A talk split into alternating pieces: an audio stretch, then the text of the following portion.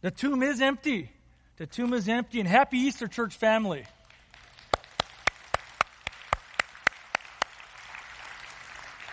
So good to see everyone here to worship the risen Lord. And uh, what a great time to come together hear God's word.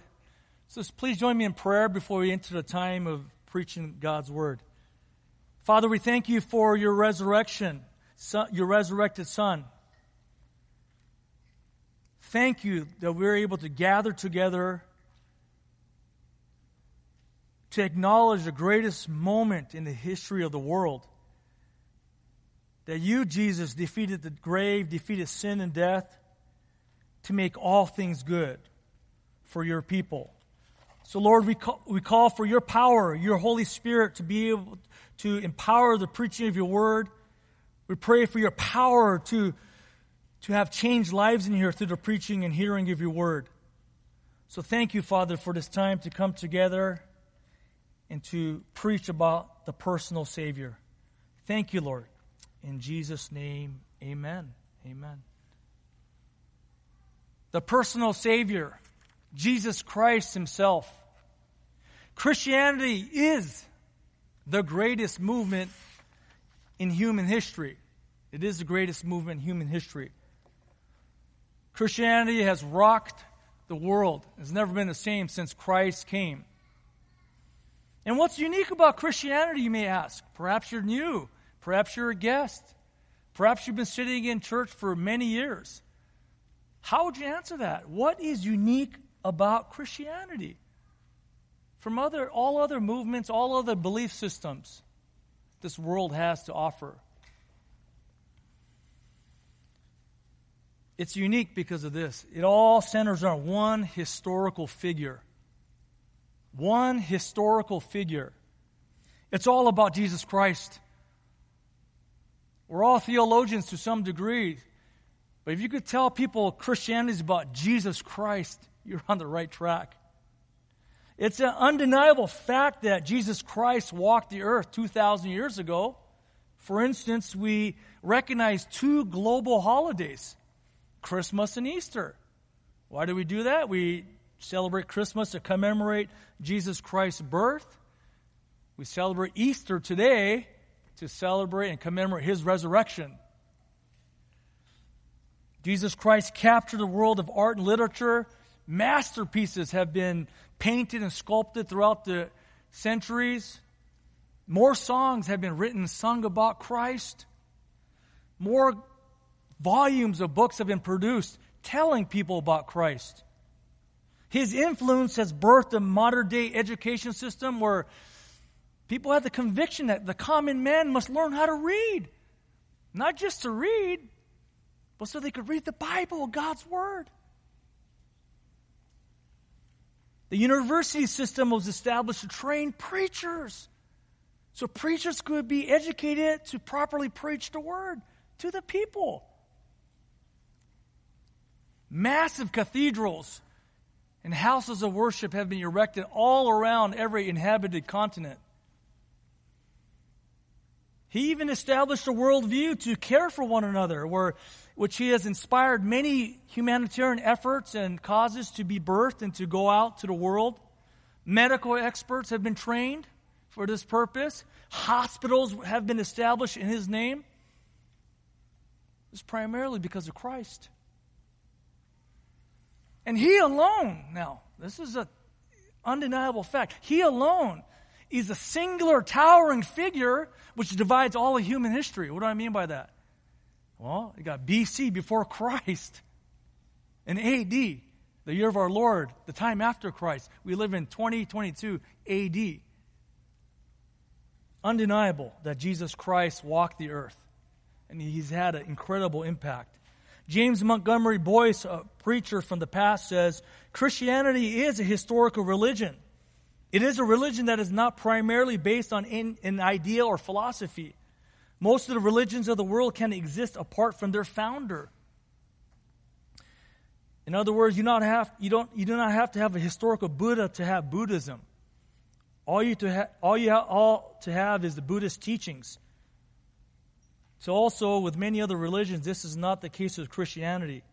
If you take away the history, if you reduce it, as some have tried to do, to a religion of mere ethics or ideas, Christianity evaporates, gone. This is because Christianity is linked to the life and accomplishments of Christianity's founder, Jesus Christ. The point is this. The point is we cannot miss Christ. If you miss Christ, you miss Christianity. Jesus Christ is the Savior of the world.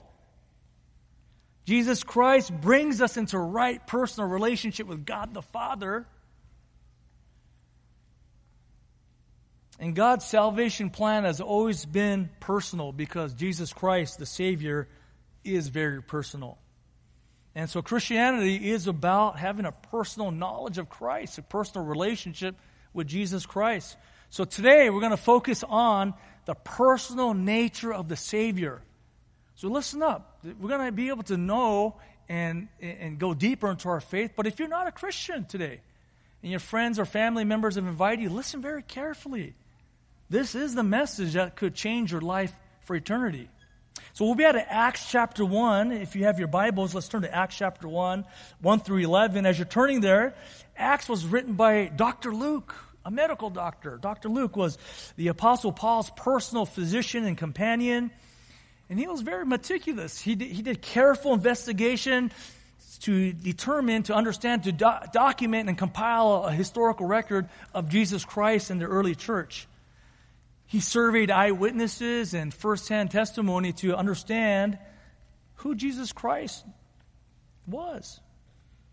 And he compiled a two volume set in the Bible, the Gospel of Luke, or the book of Luke, which chronicles the life, death, resurrection, uh, and ascension of Jesus Christ, and the book of Acts, where we're in today. And Acts chronicles the acts of the apostles, the early apostles, Jesus' personal messengers of who he sent out. So Acts 1, 1 through 11 is the bridge between Luke and Acts. This is the link that uh, passes on from Jesus' ministry onto the apostles' ministry. So let's rise, if you're able to. We'll be at Acts chapter 1, 1 through 11. We do this to honor God's word. Acts 1, 1 through 11. God's word says this The first account I composed, Theophilus, about all that Jesus began to do and teach, until the day when he was taken up to heaven, after he had by the Holy Spirit given orders to the apostles whom he had chosen. To these he also presented himself alive after his suffering by many convincing proofs, appearing to them over a period of 40 days, and speaking of the things concerning the kingdom of God. Gathering them together, he commanded them not to leave Jerusalem, but to wait for what the Father had promised, which he said, You heard of from me. For John baptized with water, but you will be baptized with the Holy Spirit not many days from now. Verse 6 So when they had come together, they were asking him, Lord, is it at this time you are restoring the kingdom to Israel?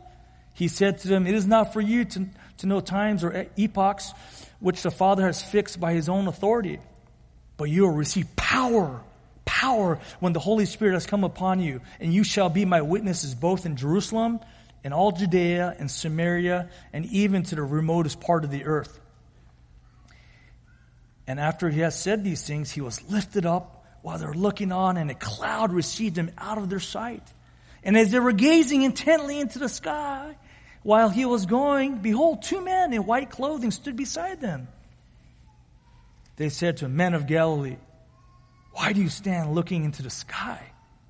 This Jesus, who has been taken up from you into heaven, will come in just the same way as you have watched him go into heaven. Let's pray. Father, thank you for your word. We want to honor you by focusing on what you have to say to us through your word. Thank you, Lord. Give us a clear picture of the Savior today. In Jesus' name, amen. Please have a seat. Just so we could follow along a little bit easier, I'm going to give you five, five road markers on our journey today as we journey to see the personal Savior in a more intimate way. Number one, signpost number one is the personal picks. And we'll go over them as each point comes up. But number two, personal presentations. Presentation. Number three, personal power. Number four, personal purpose. And five, fifth, and finally, personal promise. Personal promise. The year is 1978. The largest air sea search in Hawaiian history was taking place. All of Hawaii was deployed to search for him. The legend was lost at sea. Eddie Aikau. Eddie Aikau was a legendary surfer and lifeguard on the north shores of Oahu. He's accounted for saving over 500 people in the treacherous waves of the North Shore. Sometimes the waves could reach up to 20 feet high. And he was lost at sea. Helicopters, boats, divers were deployed to go look for his body, go look for him. And Eddie Aikau was a singular purpose for deploying this massive rescue effort. It's very clear to everyone who was involved and everyone who was praying back at home over the media that this was about Eddie Aikau. Likewise, God did not deploy his one and only son for a random group of people. Would God send his one and only son not knowing who he's going to save? So the first point goes to this the Savior came for his personal picks. Picks. Verses 1 through 2 says this The first account I composed, Theophilus, about all that Jesus began to do and teach until the day when he was taken up to heaven. The first account is the book of Luke, the Gospel of Luke, which, like I said earlier, chronicles the life, death, resurrection, ascension of Jesus Christ, the greatest figure in all of human history. And it all began with an incarnation, where God revealed himself in a personal way by coming down to live with his creation. Do you believe this? That God himself, Jesus Christ, the creator of all things, took on human skin. The incarnation took on human skin and lived amongst us 2,000 years ago.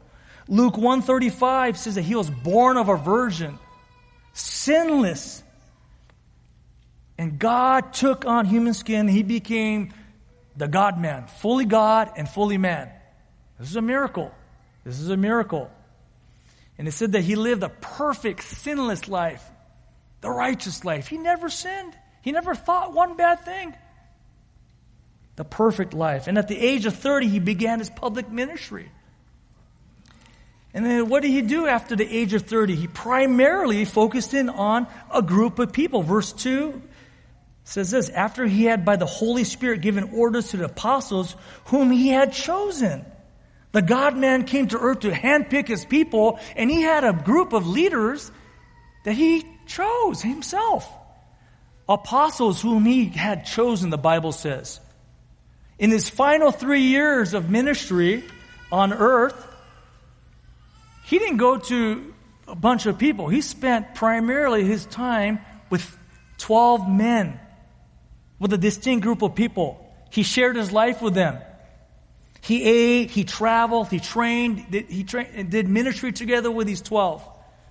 And these men were personally elected, personally selected by God. John 15, 16 says, You did not choose me, but I chose you that you will bear much fruit right? And this is important for us to understand this.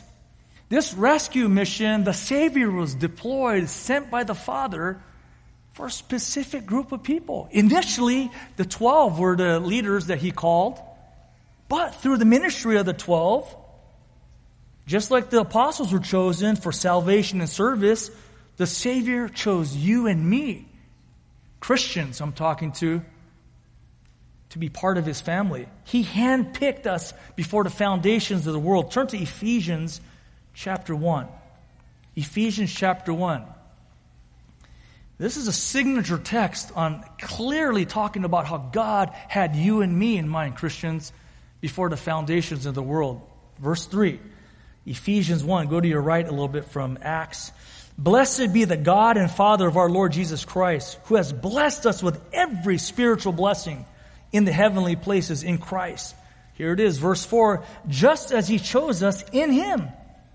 How long ago? Before the foundation of the world, before anything was created. God chose you and me, Christians, to become part of his family. that we would be holy and blameless before Him in love. He predestined us. Predestined us. Handpicked us. Got the ball rolling for our salvation. Had the plan to come get you and me to be joined His family. He predestined us to adoption as sons through Jesus Christ to Himself according to the kind intention of His will. Isn't it clear? God's salvation or rescue plan was not a shotgun approach where he comes down to earth, God comes down to earth, Jesus Christ comes down to earth and say, I wonder who I'm coming to save. I wonder who's going to believe in me. I wonder who am I going to call brother and sister. I wonder who's going to be adopted into our family. No, no, no, no, no, no. It wasn't a shotgun approach, brothers and sisters. His aim was like a laser focused rifle shot. He knew exactly who he's coming to get boom, boom, boom. He's coming, and he had intentionally come to get the 12 at first. And just like he intentionally came to share his life with the apostles, Jesus Christ personally to share his life with you and me. God himself, his rescue mission is very personal. Brothers and sisters, he had you and me in mind always from the very beginning. That's a deep thought now. Before you were born, you're, you're being formed in your mama's womb. Before you even a thought generation, before your grandparents and great grandparents were even a thought, before let there be light, God had you and me in mind. Isn't that an amazing thought? He is a personal Savior. But not only did He come for His personal picks, point number two, the Savior made His personal presentations. Presentations, verse 3.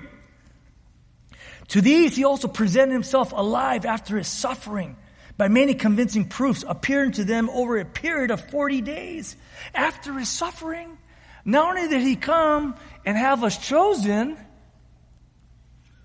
he came to die for us. This is what Good Friday is about Christ's death, Christ's payment, Christ's ransoming, Christ redeeming you and me, Christians from our sin so that he could forgive us. Romans 3, 23 to 26 says, all have sinned and fall short of the glory of God.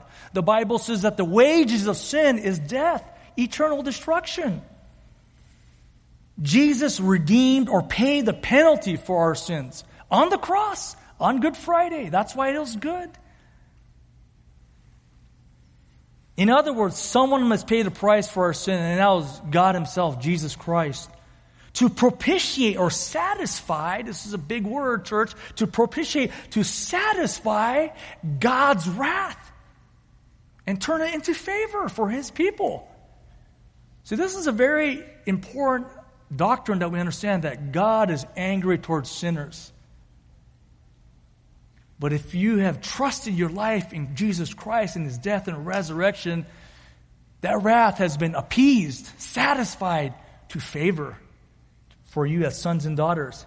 See, that allows the just God to remain just. He can't defy his character and is able to declare repentant sinners to be justified. What does justified mean? Just if I have never sinned.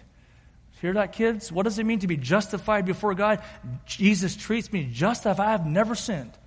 He sees us as perfect like Jesus Christ himself, the sinless one. 2 Corinthians 5.21, signature text on why Jesus Christ died is this. He made him who knew no sin. God the Father treated Jesus as if he was a sinner. On our behalf, he punished Jesus Christ on the cross, poured out his holy wrath on Jesus Christ, his son. On our behalf, brothers and sisters so that we might become the righteousness of God in Him, so that we could be declared righteous. Right? Someone had to pay the price, and that was Jesus Christ. Now, as a Savior, this is a question, church. As the Savior hung on the cross 2,000 years ago, what was going on in his mind? Of course, you can understand the mysteries of the divine, right? But God gives us some clues in His Word. What was He thinking, church? When you, have you thought about that before? What was Christ thinking as he hung on the cross? As the nails are holding him up, as a spear was being jammed into his side, as people are mocking him, as he's being betrayed by the majority of his friends, with just a few faithful at the, at the footstep of the cross. What is going through his mind? Well, here are some clues that the Bible gives us. John 10 11 says this. John 10 11, Jesus says, I am the good shepherd, and I lay down my life for the sheep. He came to die for the sheep. John 15 13 says this Greater love has no one than this, that one lay down his life for his friends.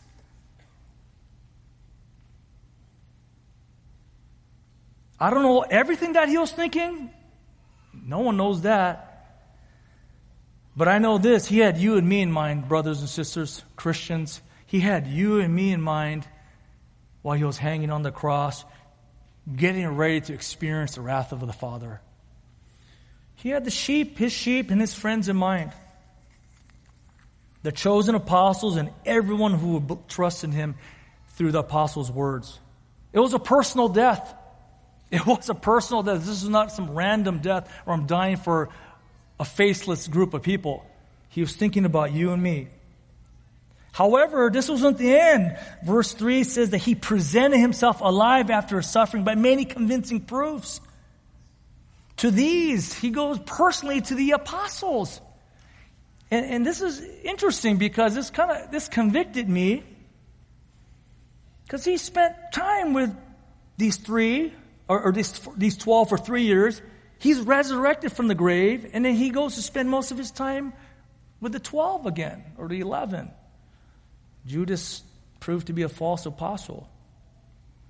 This shows you how much I know. Because if it were me, if, if this happened in modern day, I'd be on live television network. I'd be hanging out with the famous and rich people, all the influencers of our days. Hey, tell people that I'm alive.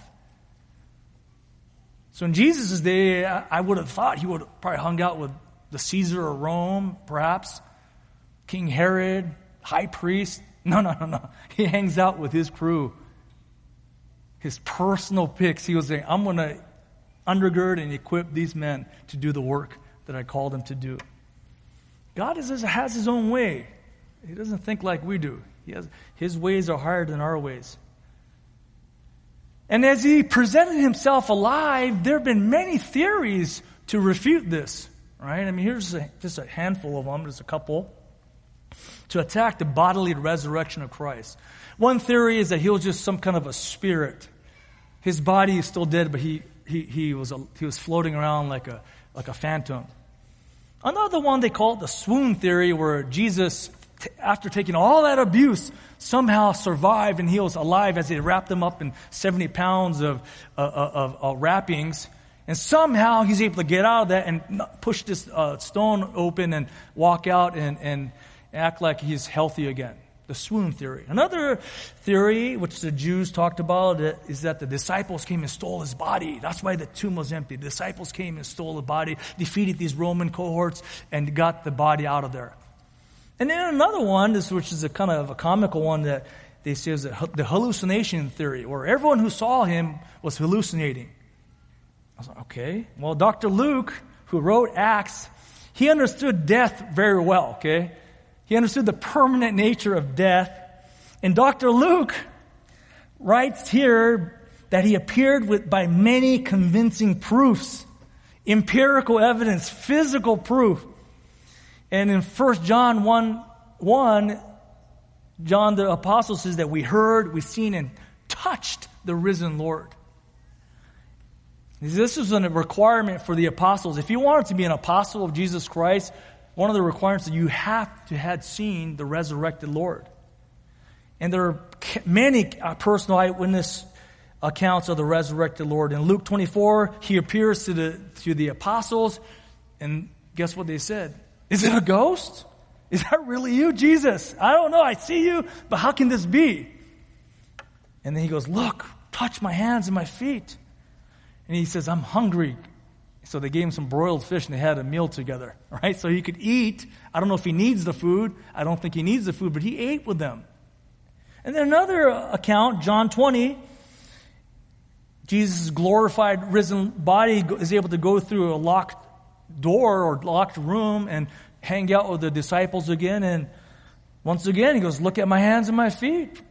And then roughly a week later, he shows Thomas, the disciple Thomas, he goes, Look, touch my hands, touch my side. And then the, on the ocean, on the shores of Galilee, he broiled some fish and he had, a, had some breakfast with them. Evidence. Evidence. Now, did, could all these people have hallucinated? Well, 1 Corinthians 15 says that he appeared to more than 500 people at one time. That's a big hallucination. Nah. They're reaching, they're grabbing. The enemy is grabbing, isn't he? 500 people at one time saw the risen Lord. Over 500 people saw him at the same time. But it was critical why the Lord spent time with the apostles, because the apostles needed to see, hear, and touch the risen Lord. They need this burning conviction Jesus, you are alive. Jesus, you are alive. They need this rock solid conviction that Jesus is the risen Lord, that Jesus Christ is the Messiah. He is the Savior of the world. He is the creator of all things. He holds the keys to death and Hades, the resurrected Lord. And he spent time talking to them about the kingdom of God while he was alive, resurrected. In essence, how one enters the kingdom of heaven, how one enters the, the family of God, how one enters the flock of God, how one re- escapes death into salvation, how God will expand his rule and reign in the hearts of men and women. And he was preparing them for a work to come. Now, going back to Eddie Aikau, what happened in 1978 is this. He didn't get lost at sea as a lifeguard or as a surfer. He joined the Hokulea voyage. Hokulea village. This is uh, an attempt to embrace the, the Polynesian heritage and roots. And they journeyed on a boat without modern technology, using ancient Polynesian navigation techniques to travel from Hawaii to Tahiti. This is 2,500 mile journey. This is an incredible journey. It takes over 30 days to travel with, without modern technology. And this team of, of, of sailors and navigators and swimmers had all the right convictions. this is, let's, let's develop greater pride for our Polynesian heritage. We could do this. This has been done before by our ancestors. And they went out. And they had the training. They trained hard. They had the knowledge. But one thing was necessary the proper power. And instead of the wind working for them, the wind worked against them, and, and the boat was capsized, and they're lost. And Eddie Aikau left the group to look for help. That remaining group was found, and sadly, they never found Eddie Aikau again. So this is critical. The apostles had the right conviction and the training at this point now. They've seen the risen Lord. They're taught by the risen Lord. They have the greatest teacher. But all the right conviction and preparation without the proper power will not, will not accomplish the Lord's plans. Power. Therefore, the Savior gave them, gives us his personal power. Point number three. Let's read verse 4 and 5. Gathering them together, he commanded them not to leave Jerusalem, but to wait for what the Father had promised, which he said, You heard of from me. For John baptized with water, but you will be baptized with the Holy Spirit not many days from now. So he gathered them together. He goes, Hold on now. I know you're chomping at the bit to get going here. Hold on now. You're not ready yet. You're not ready yet. You need to have the same power that was energizing me during my earthly ministry to be successful, to be obedient, to do the work that I've called you to do. See, the incarnated Lord, personal source of power, was the Holy Spirit. Number one, he was conceived of the Holy Spirit. Number two, at his baptism, the Holy Spirit descended upon the Lord. In Acts, in Acts 10.38 says this. You know of Jesus of Nazareth. Acts 10.38. You know of Jesus of Nazareth. How God anointed him with what? With the Holy Spirit and with power. With power and how he went about doing good and healing all who were oppressed by the devil, for God was with him. You see, church family, the, the apostles needed the power of God. And it says that they were to be baptized, immersed, or united with the Holy Spirit. Not only did they get to be with God, they get to be one with God. And so the apostles were like, okay, all right, we're listening. But this is an interesting verb tense here. In verse 5, you will be baptized. You will be baptized with the Holy Spirit.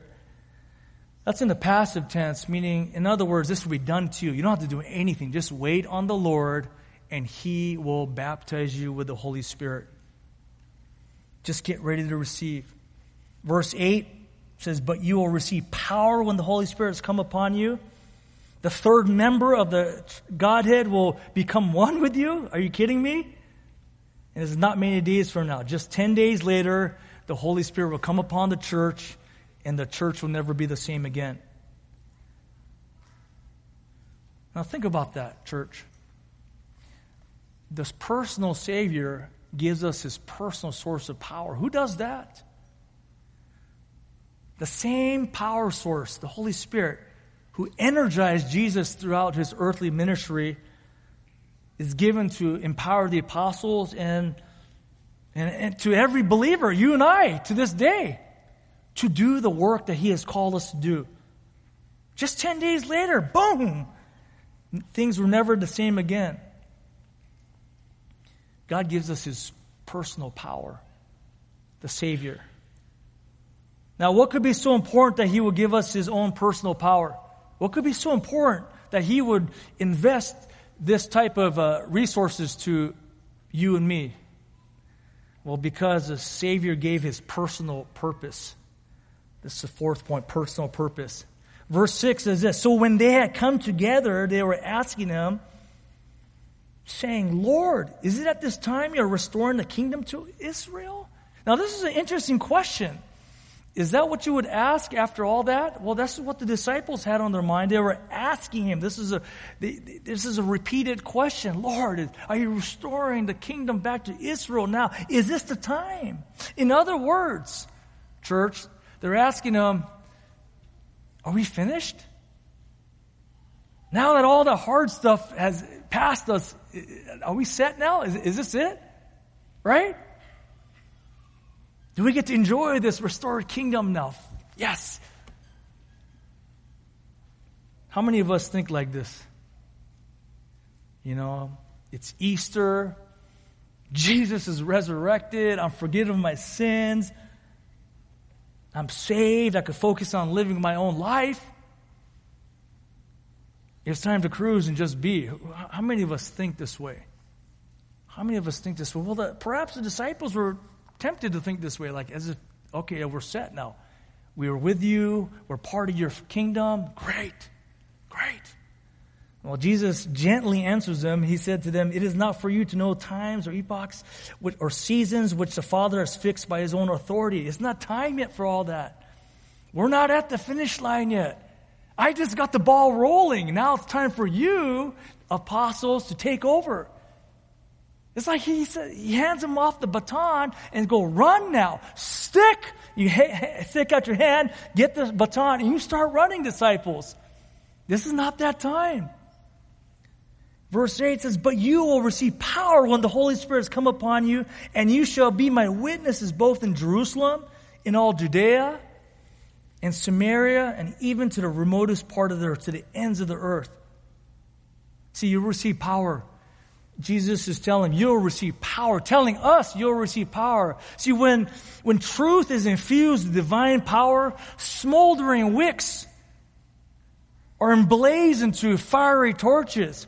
Distracted students and disciples were, or had laser, became laser focused teachers. Cowering disciples would become bold evangelists. So this is critical that we understand that. They were completely changed once the Holy Spirit came. And that same power source is available to you and me now. He lives within you and me. And, and, the, and the Lord says, You would be my witnesses. Martyrs. This is the word that we get for martyrs. Why do they use this word for martyrs? Because so many early witnesses re- received persecution. According to Foxe's Book of Martyrs, all but one apostle died early. They all died through crucifixion, some upside down, some were stoned to death. These are the chosen 12. Some were beheaded. Some died by the sword. Some were speared to death. Some were killed by arrows. Today, many witnesses are being persecuted around the world. Persecution is going to ramp up in our nation. We know this. You can see it coming. All the signs are there.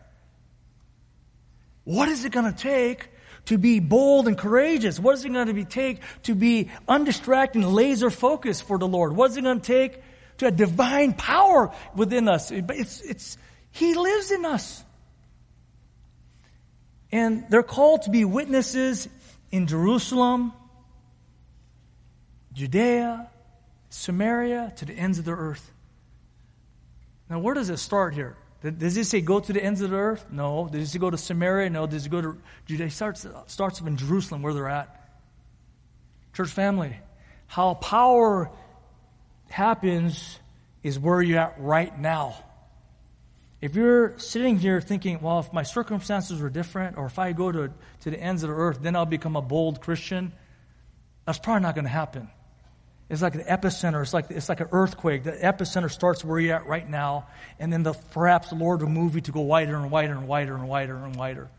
That's how this works. We need to be faithful right now where we're at. This is why at Evergreen Church we're focusing on La Puente. Providentially, this is where our church site is located. So, as a corporate church, we focus in on our physical site. But, Christians, where you live, your own Jerusalem. This is where you're called to be a witness for Christ. Be a witness for Christ. Why is there powerlessness in the church today? People have asked that before, and I read something about that. Why is there powerlessness in the church today? I mean, the, the, the orders and the, the commands are pretty clear. This is, this is not a complicated thing what the Lord is calling us to do. Perhaps the church lacks power because we do not know the risen Lord very well. After all, how, how, do you witness about somebody that you don't know? You have an idea about him, you have a thought about him, but you don't know him very well. One needs a personal knowing of the risen Lord. Robert Murray M'Cheyne, Scottish pastor, training some of his young ministers, and he said this. He talked about the saber, the saber, or sword. How diligently the cavalry officer keeps his saber clean and sharp. Every stain he rubs off with the greatest care, remembering you are God's sword, his instrument, a trusted and chosen vessel unto him to bear his name, to witness for him. We're his sword.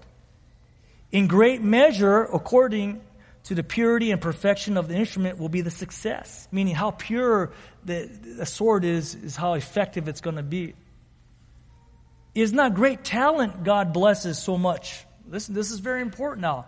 It isn't about the talent, Murray M'Cheyne says, so much as great likeness to Jesus Christ. A holy minister is an awful weapon in the hands of God. Isn't that amazing?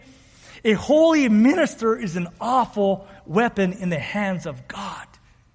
Robert Murray M'Cheyne is basically saying, you got to know him more. The more you know him, the more you become like him. The more you know him, you're going to talk like him. The more you know him, you're going to think like him and want the same things that God wants. How does that happen? Well, the Bible says by the washing with the word. Jesus prays that, that the disciples will be sanctified, sanctify them in the truth. Your word is what? True. The word of God. And Jesus says, take this message to the ends of the earth and go. The baton has been handed off to you, disciples. From the perfect one to imperfect people, from the author of good news to broken messengers like you and me. And if you feel like you're broken, God has you exactly where He wants you because that's when He could use you. That's when we rely on the power of the Holy Spirit. This is when we don't rely on our own giftings and our own ambitions and our own uh, experience. Lord, all right, I see what you're telling me to do. Help me to submit. Give me the power. This is about you. This isn't about me. So anything that's accomplished, we can never take credit for. This is all about God. And isn't it amazing? I mean, when we look at the apostles back then, we think, looking 2,000 years backwards, we think, wow, isn't that amazing? These courageous men and women who took the gospel message during that time. They were just ordinary, ordinary men and women who believed and were empowered by the power of God, to, in, who were entrusted with his own purpose to keep going. And guess what? There are faithful men and women who kept passing that baton over the last 2,000 years. And then to us today, 2022, now we have the baton. And our role is to continue to pass it on, pass it on, pass it on, pass it on until, until the next portion happens. See, this is a high calling. This is an absolute high calling. There's nothing greater than we could do than be passing on the message of Jesus Christ to the next generation. Particularly with those around us right now. Who comes to mind right now in your own Jerusalem who know who need to know Christ? Who in your mind comes to right now? Pray for his or her soul. Pray for a winsome opportunity to preach the gospel to them. Pray that you will be a good witness so when they see you, they see Christ in you, right? This is the heart of the Father. This is a high calling and require and therefore it's going to require the highest level of motivation. Therefore the Savior gave us fifth and finally his personal promise. Personal promise. Look what it says here, verse 9. And after he had said these things, he was lifted up while they were looking on, and a cloud received them out of their sight. Jesus gives us instruction to be his witnesses, and according to Acts, he's taken up into the sky. And they were looking on a cloud, received them out of their sight. Verse 10 says, as they were gazing, I, I could imagine with their mouths wide open, stargazing, like, Lord, you're leaving us now. After all that, what happens? Two men in white clothing, angels, messenger angels, stood beside them. And what do they say? Men of Galilee, what are you doing just staring at the sky? Let's get to work. That's what they're telling them. Let's get to work. Let's prepare to receive the Holy Spirit because He's coming back again in the same way. Now, if you needed motivation, there it is. Jesus Christ is returning that's a promise that he's made. And perhaps some have said, well, he's been gone for 2,000 years. We've been talking about his return for 2,000 years. Is he really coming back? Well, 2 Peter 3 8 and 9 says, A thousand years but a day in heaven. He's been gone for almost two days. Not even two days yet. We haven't really reached 2,000 years yet. He's been gone for almost two days in heaven. That's not that long. That's not that long. And that's the motivation that God gives us, that He is coming back. This is a promise. Revelation 22, 12 says this, Behold, this is the Lord, word of the Lord. I am coming quickly. I'm co- two days, maybe three days. I don't know, maybe somewhere in between, maybe longer. Behold, I'm coming quickly and my reward is with me to render to every man according to what he has done. Jesus Christ is coming back with his rewards. He's coming back to reward those who have been faithful to him. Matthew 24 30 says this, and the sign of the Son of Man will appear in the sky. And then, guess what's going to happen? Matthew 24 30 says this, and then the, all the tribes of the earth will mourn. This is a day of reckoning, too. When Christ comes back, Christ is going to terrify the non believers. Oh no, he, he, did, he did come back like he said he would. All the tribes, all the nations, all, all the power of the world will mourn like, oh no, we were wrong.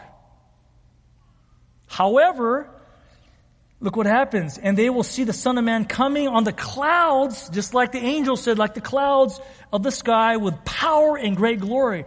And he will send forth his angels with a great trumpet. And what are they going to do? They will gather together his elect, those who he has chosen. That's you and me, the church, the Christians, from the four winds, from one end of the sky to the other. Jesus Christ is coming back to gather up his people, but also to execute judgment on those who aren't part of his family. Let's look at John 14. John 14 says this, this is, These are all promises from the Lord. Do not let your hearts be troubled. Believe in God, believe also in me. In my Father's house are many dwelling places. If it were not so, I would, not, I would have told you, for I go to prepare a place for you. Verse 3 Jesus Christ right now is preparing a room for you and me right now in the Father's home. And if I go and prepare a place for you, look at the promise I will come again and receive you to myself, and where I am, there you may be also. Jesus Christ gave us his personal promise that he is coming back. And in the meantime, our role is to do what? Be faithful. Just be faithful in the sphere that God has given us to witness. Could, your Jerusalem, Perhaps he takes you wider. Perhaps he takes you wider. Perhaps he takes you further to the ends of the earth. But everybody has a Jerusalem. And it's clear that Jesus Christ is coming back. In no unclear terms, I take you through those scriptures because I want you to believe the word of the Lord, not me. I want you to see clearly that this is what Jesus Christ has promised that he's coming back. And the question is this, though. That's not the question. That's happening. The question is this is Jesus Christ coming back for you? That's the question. And I know many of us are saying, yes, by God's grace, He is. Yes. But I know many are saying, I don't know. And many are saying, according to what you preach, preacher, no. Well, this is good news. This is why you're here. To know the personal Savior, simple. Jesus says, repent and believe in the gospel. That's a command at Mark chapter 1. Repent and believe in the gospel. What does gospel? It simply means good news. I like to say greatest news because you can be forgiven of your sins and sinners are in a bad place because sinners are at odds with God. This is what the Bible says. And the imminent judgment is coming upon sinners. When he comes back in the clouds, he will judge sinners. And the good news is this we get to be at peace with God through Jesus Christ. What else matters? So it says, repent. Our Lord says to repent. That means turn from your sins, turn from living, from your, living for yourselves, and turn and follow Jesus Christ as Lord. That's what he's saying. And to trust or believe in the gospel Trust that Christ, God Himself, died for your sins upon the cross. He took on the Father's wrath. And He paid the price that none of us could afford to pay. Not one of us could afford to pay. And Jesus, believe that Jesus Christ rose from the grave. That's why we celebrate Easter. That's why even the non believing world acknowledges Easter. That Christ resurrected from the grave and He's alive. And He's coming back. Therefore, commit your lives to following Him, friend. If you're thinking right now, wow, what an intense message, well, it ends with good news. You could escape eternal judgment and enter into eternal life. You could escape being an enemy to God to becoming a friend, even a son or daughter of God. You could be transformed from being spiritual orphans to sons, adopted sons and daughters of God Himself. You'll be transformed in an instant.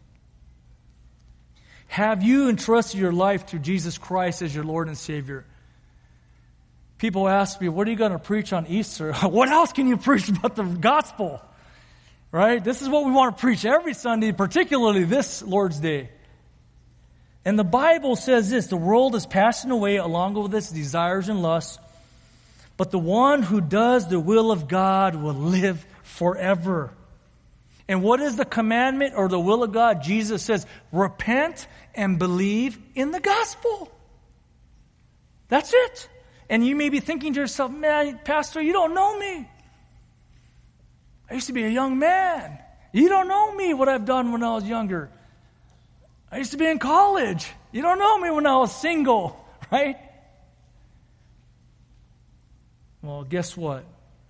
Who is this invitation open to? Jesus said, I came to seek and save the lost. Jesus said, I have come to call, not to call the righteous, but sinners to repentance. By the way, all of us need to repent.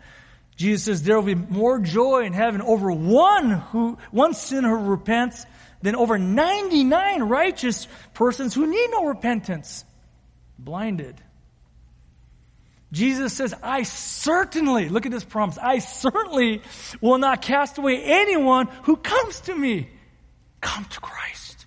I will not cast you away, he says. Jesus says, My sheep hear my voice, and I know them, and they follow me.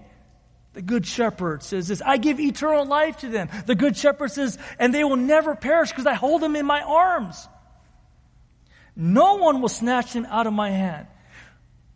Friends, do you hear the the voice of the shepherd today? Is he calling you today? Is this resonating with you today? Is your heart's burning today? Is your heart pierced or pricked by the word of the Lord? Is the Spirit of God knocking on the heart of your door of your heart right now?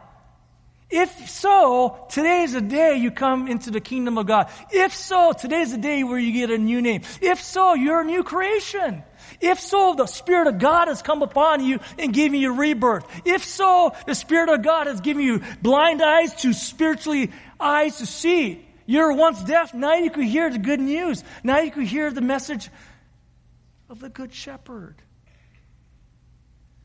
Friends, nothing else matters than this to give your life to Christ, to trust Him, to live for Him, to live for eternity, and forget about today. All we're called to do is live for Him and enjoy Him as our Lord and Savior. It is a free gift, but once you receive that gift, you're never the same. You want to live for the Lord Himself. Amen? Let's pray. Father, thank you for uh, your plan of salvation. Thank you for redeeming your children by sending your one and only Son. Thank you, Jesus, for living the perfect life, the righteous life. Thank you for giving up your life according to the predestined plan of the Father. Thank you for the forgiveness of sins that which you offer through the cross. Jesus, we know and exalt and believe that you are alive, sitting at the right hand of the Father, interceding for the saints right now. We believe this with all our heart because your word said so. Father, I pray that you would give life, spiritual rebirth to the spiritually dead right now. Please give spiritual eyes so they could see you, Jesus, in all your glory. Give them spiritual ears so they could hear the word of the shepherd speaking to them right now. That they will come to you, that they will turn away from their lives and turn to you as their Lord and shepherd. Thank you, Jesus, that you promise to return for us, your people. And Father, I pray for those whose hearts have been pricked, they will tell one of the pastors. They will tell the person that invited them so that we could walk alongside them. I pray they would know that this is a family, this is a flock, this is a kingdom, this is not an individual experience. That they just join the greatest family of all, your family. I pray, Lord, that you give them the boldness to speak and tell, tell others about what happened into their hearts today. Father, I pray, Lord, that the personal nature of who you are would encourage the sheep today. Just like the courageous apostles were once afraid and timid, but once they saw you, they became emboldened on fire for you, Lord. I pray, Lord, that you would encourage us like that, that you will allow us to be powerful witnesses for you, that we will count the days and we will tremble at the days as they go by, because one day goes by, we're one day closer to your return. I pray we will take your command, your great commission seriously, and we will be consumed with this passion to see more and more people come to know you, to the passion to see more and more of your sheep to become more sanctified and edified, to see more sheep evangelizing and edifying one another, to see lives being transformed, to see your rule and reign in the hearts of men and women and children all around the world starting from our own Jerusalem, starting from our own homes. Lord, will you do this? We pray for a mighty work to take place in our hearts, starting from our hearts into whoever you give us to minister to. So thank you, Father, for your good news. Thank you for your Son. Thank you, Lord, for your Spirit. In Jesus' name, amen.